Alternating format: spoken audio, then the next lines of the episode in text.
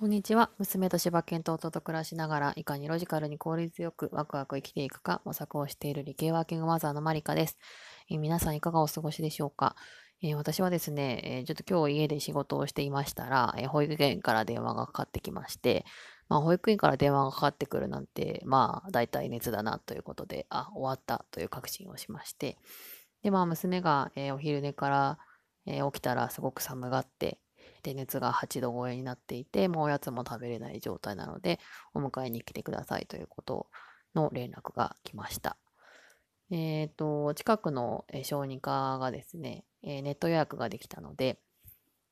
ネット予約をしまして、でもう十何人待ちとかだったのかな。みんなやっぱりそういう季節なんだと思うんですけど、なので先に予約をして、で、今日終わらせなければならない仕事は一応全部終わらせて、で、保育園にお迎えに行きました。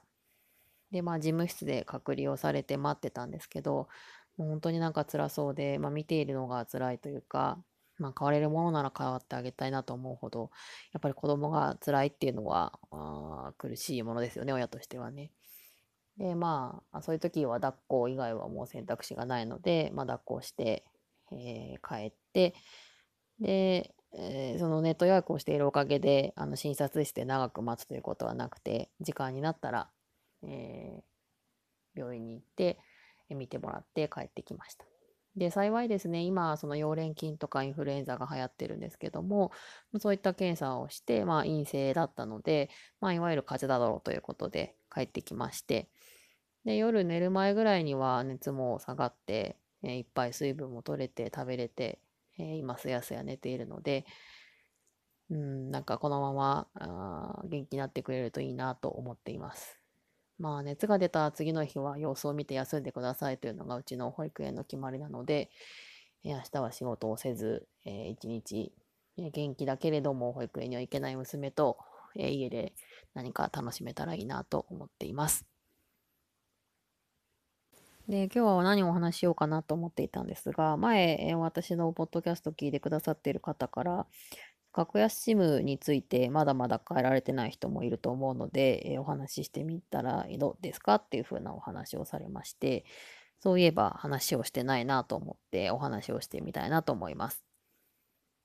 すごい不思議なもので、あの固定費の削減って、それをやるまでが本当に大変で、その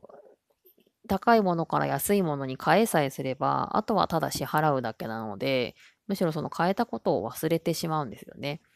私はこの1年かけて、あらゆる固定費をちょっとお金のプロとかと相談をしながら削減をしまして、保険料とか、あとは家のネット代とか、まあ、格安 SIM は去年なんですけど、なのでだいぶ固定費を削減した1年となりました。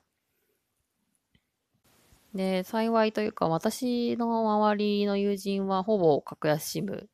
あ携帯会社の話をしている友達は、まあ、格安支部だったのでで、最近その身近な友人が唯一格安支部じゃなくて、すごく衝撃を受けまして、まあ、せっかくならその変えてない人ってどういう気持ちなのかなっていうことを聞いてみたりとか、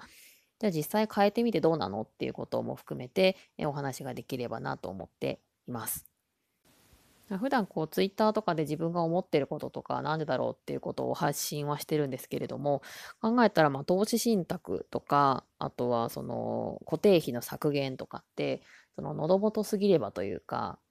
あの終わってしまったら本当にもうただただ安いものを支払っているだけとか投資信託も勝手にもうお金が移動して勝手に投資されているのでその自分の普段の意識に入ってないんですよね。だからなかなかそうやって周りから言っていただけないとその話が有益であるということももう忘れてしまっているし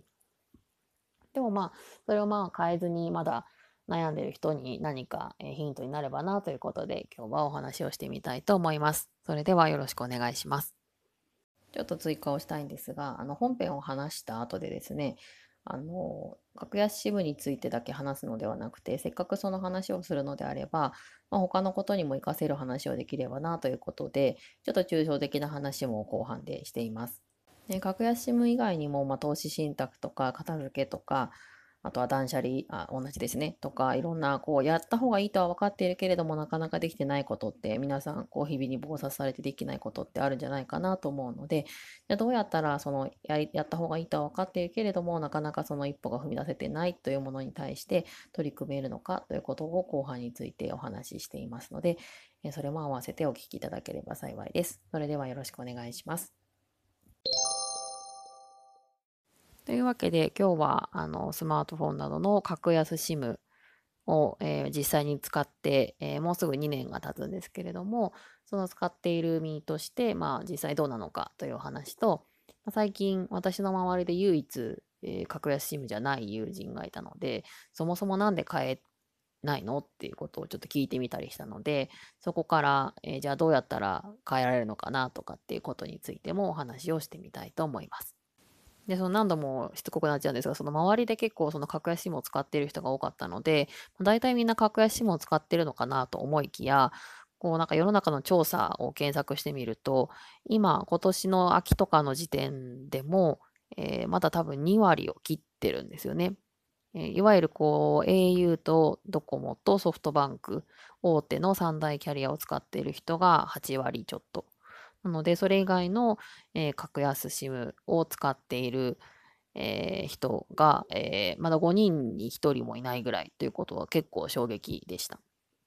えこれを聞いている皆さんは格安 SIM は使われてますでしょうか？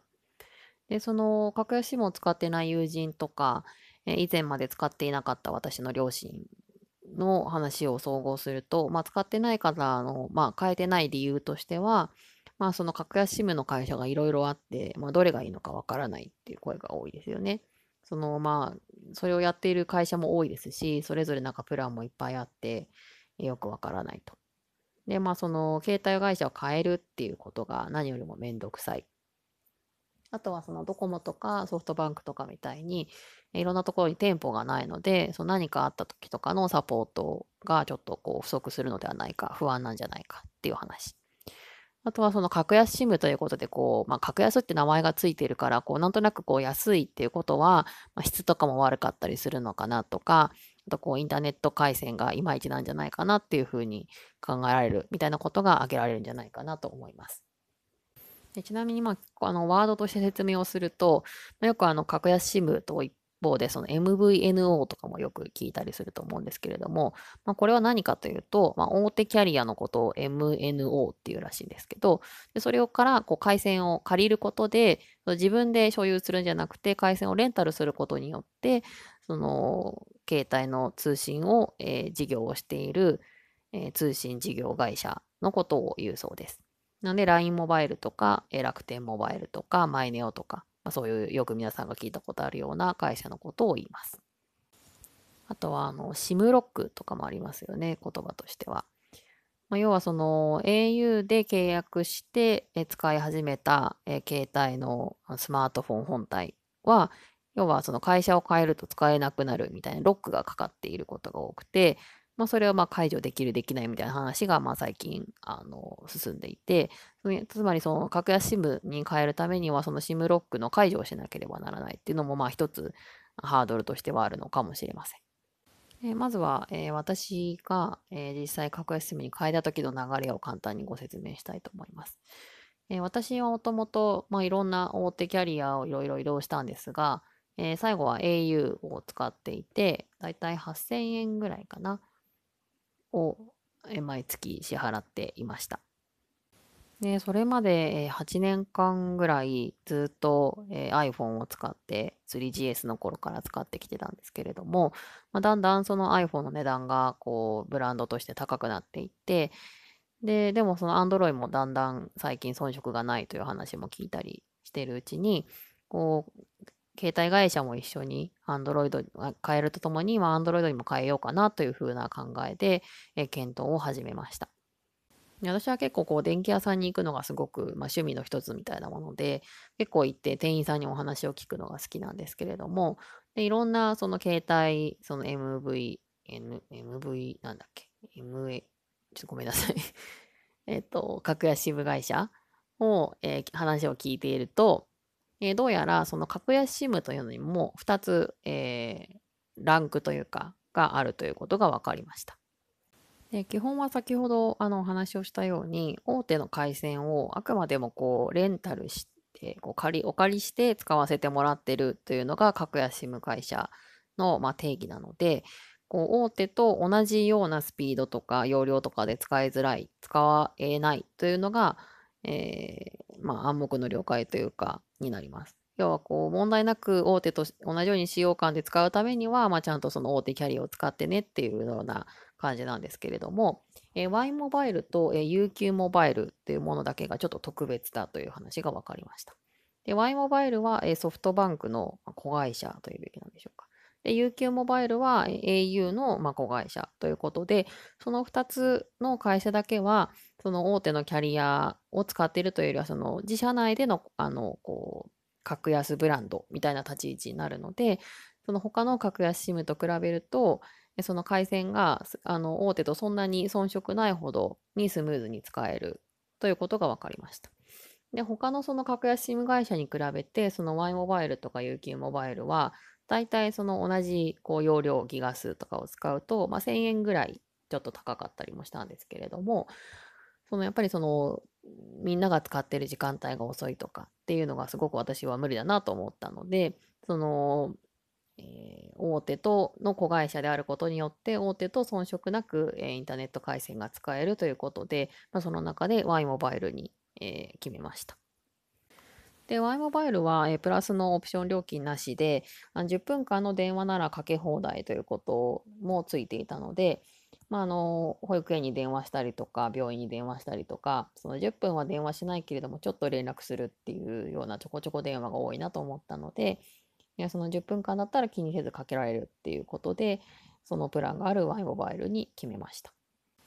で、えっ、ー、と、真ん中のプランを選んで、えー、なんか6ギガのところ9ギガになるみたいなプランだったんですが、で最初の1年間は、えー、確か2480円かな。そのおうち割っていうそのうん、ちょっとことこれを言っていくとどんどん難しくなっていくんですが、お家のあのインターネットもセットで契約してくれるとさらに安くなるよとかっていうのも使ったので、えー、2000、まあ、2500円ぐらいということで契約をしました。で、実際その手続きはじゃあ煩雑だったのかというと、えー、免許などこ自分の、えー、個人情報が分かるもの、証明ができるものさえ持っていけば、あとはその店頭の方、スタッフの方が全て手順をやってくれるので、本当に簡単でした。なのでもうよくわからないっていう方は、あの、丸のままでちょっと店頭にそのまま行っていろいろ聞いてみるっていうのがすごくいいんじゃないかなというふうに思います。で、実際なんかめんどくさそうっていう方いると思うんですけれども、まあ、いろいろあの調べた上でここにしようと決めたらもうそこの店頭にあの申し込みたいですって言ったら向こうからしたらやっぱりうちに申し込んでほしいっていうことがあるのですごく今節丁寧にいろいろ質問とかも教えてくれるので全然あの免許証さえ出して申込書に適切にサインさえすれば、えー、契約自体は簡単に変えられるようになっています。で私はたまたま機種変更と、えー、携帯会社の変えるのが一緒だったので、その SIM ロックとかは関係なかったんですけれども、たまたま、えー、確かその時、ヨドバシカメラだったかな。その土日のキャンペーンで、えー、なんか端末が、ミドルクラスぐらいのいい端末がすごく安くキャンペーンで売られていたので、えー、ファーウェイのですね、6万ぐらいの元値のものを使い始めて契約に至りました。しかもその6万がですね、土日限定で1キュッパだったのかな？2万切るっていう状態でどういう値段設計されてるんだろうっていうのはすごい不思議だったんですけれども。私の中では結構そのスマホはだいぶ使っている人間だしいろいろアプリも立ち上げるしなのでその携帯の動きが遅いとかインターネットが遅いっていうことは譲れない。でもこう無駄にお金は高く働あの払いたくないっていうのがあったのでそれの結果、まあ、Y モバイルという選択をしたというお話でした。で、実際に 2, 2年間使ってみた、えー、結果としては、えー、本当に変えてよかったなというふうに思います。で、それにそのみんなが使っているから遅いとかっていうことを多分ほとんど感じたことないと思います。なんかその渋谷のハチ公前とかにみんなが待ち合わせする時間とかに行った瞬間は確かに遅いのかもしれないんですけれども、すごく一瞬の点みたいな症状なので、あの、なんか全然見たいのに進まないなとか、明らかに今日みんな使ってるから使えないなみたいなのは私はなかったです。で、その店頭がないから不安っていうその大手キャリアから買えるのに悩んでいる方もいるんですけれども、え Y モバイルの場合にはですね、割と店舗はいろいろ、いろんなところにあるので、で実際にこう、スタッフの方にお話を、対面でお話を聞きたいっていう方にとっては、えそんなにこうハードルとして、えあるものじゃないんじゃないかなというふうに思います。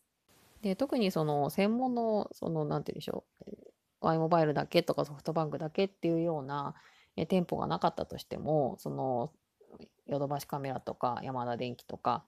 そういうところの店舗の、えー、Y モバイルとかのスタッフさんに聞いたら、えー、十分いろんなことを教えてくださるので、そんなにこう実店舗があ今時その店あの駅前の一等地にあるみたいなことの、えー、料金を払ってしまってるっていうのはすごくもったいない気がするので、あまりこう店舗があるっていうことにこだわることもないんじゃないかなというふうに思います。特にまあお年寄りとかうちの両親のような人だとやっぱりこうリアルの店舗でお話を聞くことが大事だっていうのはすごくわかるんですけれども、まあ、今時の方は皆さんわからなかったらスマホで、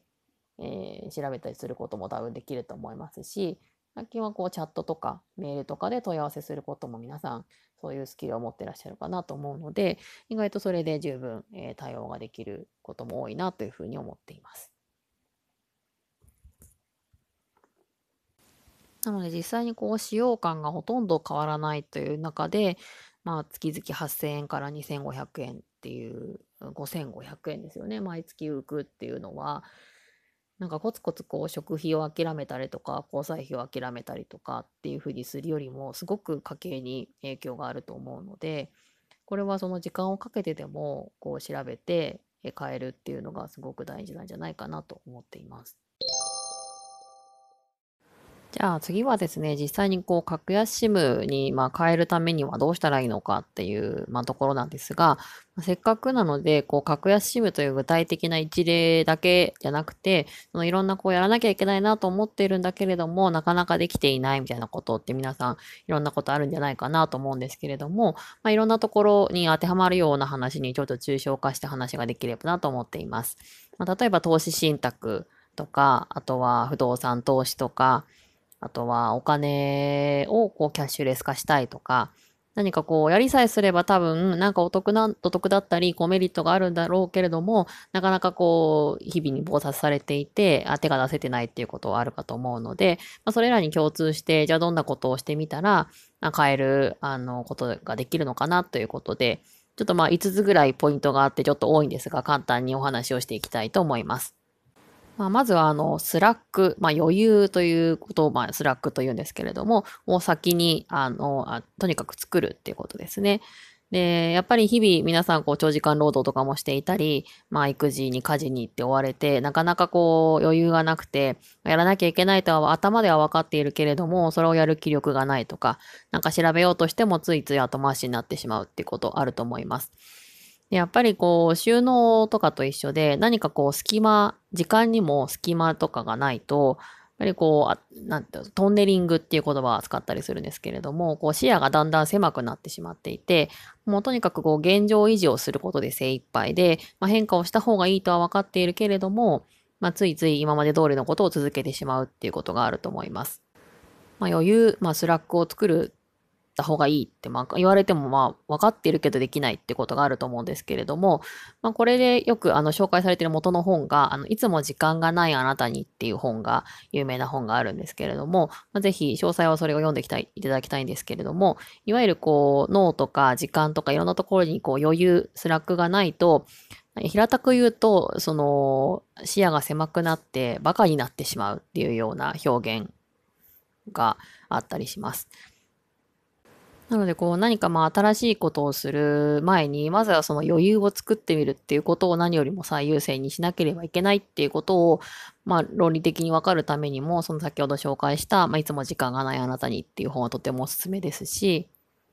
あとは、こう、なんとなくこう、スマホを見てしまったりとかっていう風な前に、あらかじめ予定に、えー、例えば、えー、今日はこれこれについて調べるみたいな予定をスケジュールに組み込んでしまうっていうのも手なんじゃないかなというふうに思います。で、二つ目が、えー、いきなりこう、大手のキャリアから、えー、格安シムに変えるってすごく大きな問題のように思えるので、その問題を細分化して、まずはその一歩足を出してみる。半歩でもいいので、まずは足を出してみるっていうことをお勧めします。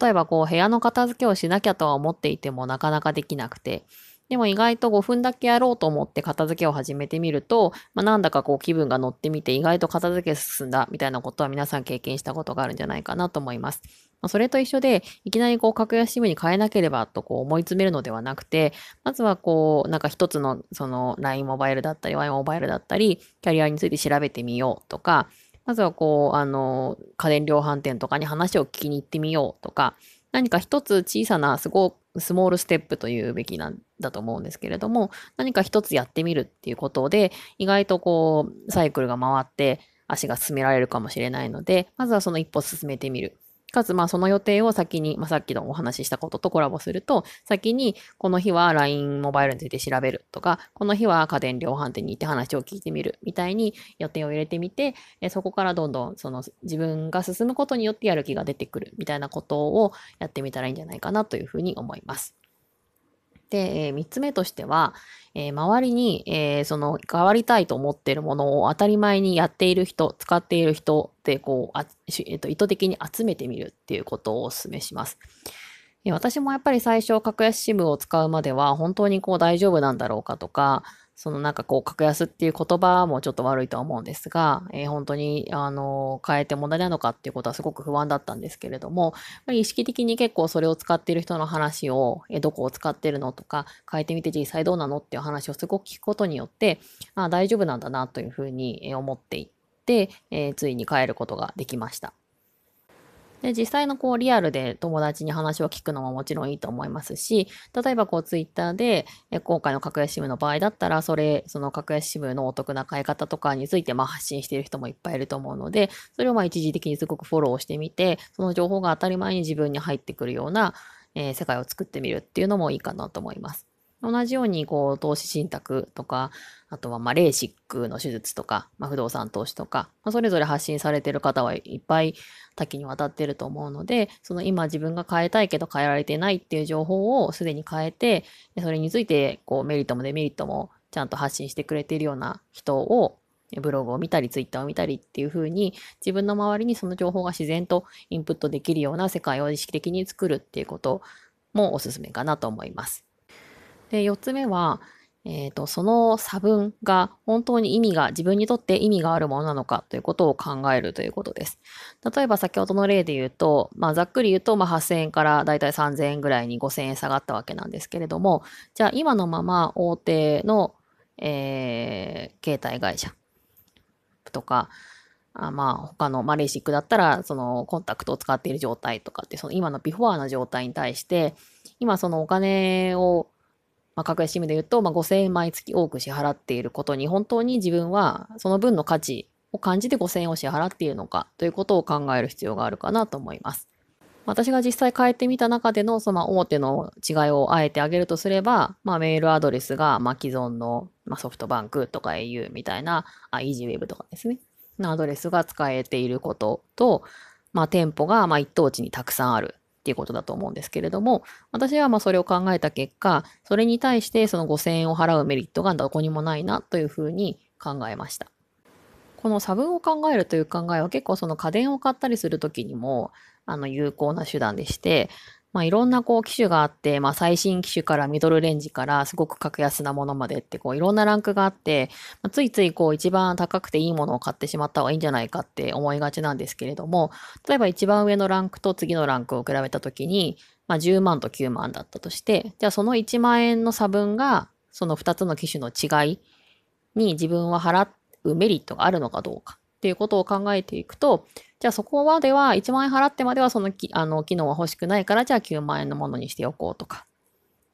っていうふうに自分の今の必要なものに対する価値観っていうものに照らし合わせて、えー、適切なものっていうことを買う必要があるかなというふうに思います。えー、最後の5つ目はもう本当に、まあ、すごく単純というか、まあ、とりあえずやってみるっていうことに尽きるかなと思います。まあ、今までお話ししたような中で、こう自分であらかじめ予定を入れて、まずは一歩足を進めてみ、足を進めてみて、で、周りからどんどん情報が自分に自然と入ってくる状態にして、で、本当に今払っているものに差分の価値があるんだっけ？と考えた結果、まあ、ある程度分かって見通しがついたら、まずは、まあ、行ってみる、お店に行ってみる。っていうこととか、一旦変えてみるっていうことがやってみたらいいんじゃないかなというふうに思います。何かこう、チャレンジをしてみて、えー、失敗してこう、命に関わることって本当に、まあ大げさに言うと何もないと思うので、まずはこう、みんながどんどん変えているっていう話を聞いた上で、じゃあとりあえずやってみようと。でもしまあ最悪自分にやっぱり合わないなと思ったらその時また変えてみたらいいし、変えてみたら意外と、じゃあもっとこう、あの A から B に変えてみたら今度は C の方がいいかもしれないって初めてそこでわかるかもしれないし、なのでまずはやってみるっていうこと、まあすごく当たり前すぎることではあるんですけれども、まあ、やっぱり、え、すごく最終的には大事なことなんじゃないかなというふうに思います。まあ、最初の方にお話をしましたが、まあ、投資信託をするとか、格安 SIM に携帯を変えるとか、あとはあのマネーフォワードとかを使って全部自分の家計簿をあのオンラインだけにするとか、最初のその手続きだけで多分95%とか98%ぐらいで、その変えさえすればもう変えたことも忘れるぐらいそれが日常になっていくので、本当にそのやるっていうことだけがもう、あの、すべてだと思っています。というわけで今日は、えー、実際にこう私が格安支部に変えて、まあ、2年間使ってみて実際どうなのかということと、あとはそのまあ格安支部に変えるという具体的な一例に関わらず、何かこうやらなければいけないとか、やった方が絶対にメリットがあると分かっているけれども、なかなかやれていないということに対して、どうやったらやれるのかということについてお話をしてみました。ね、最近ツイッターとかを見ているとちょうどですね、その格安 SIM で、あのー、さっき言ったそのソフトバンクの関連会社とか、えー、au の関連会社である i モバイルとか UQ モバイルじゃない他のあの格安 SIM 系が結構その利用者が増えてきていて、えー、ピーク時はほとんどこうネットがつながらなくなるみたいな、えー、実際に使っている方の意見とかもあったりしたので、この格安 SIM に何らか変えたらすべからくこう安くてお得っていうことだけにではないなと思うので、やはりこう実際にいろいろ調べてみて、実際に使っている人の話を聞いてみて、ご自身が納得できるレベル感はどこなのかっていうことを、えー、見極めて、えー、ぜひ、え、飛び込んでみてほしいなというふうに思っています。というわけで、えー、今日はこの辺で終わりにしたいと思います。最後までご視聴ありがとうございました。マリカでした。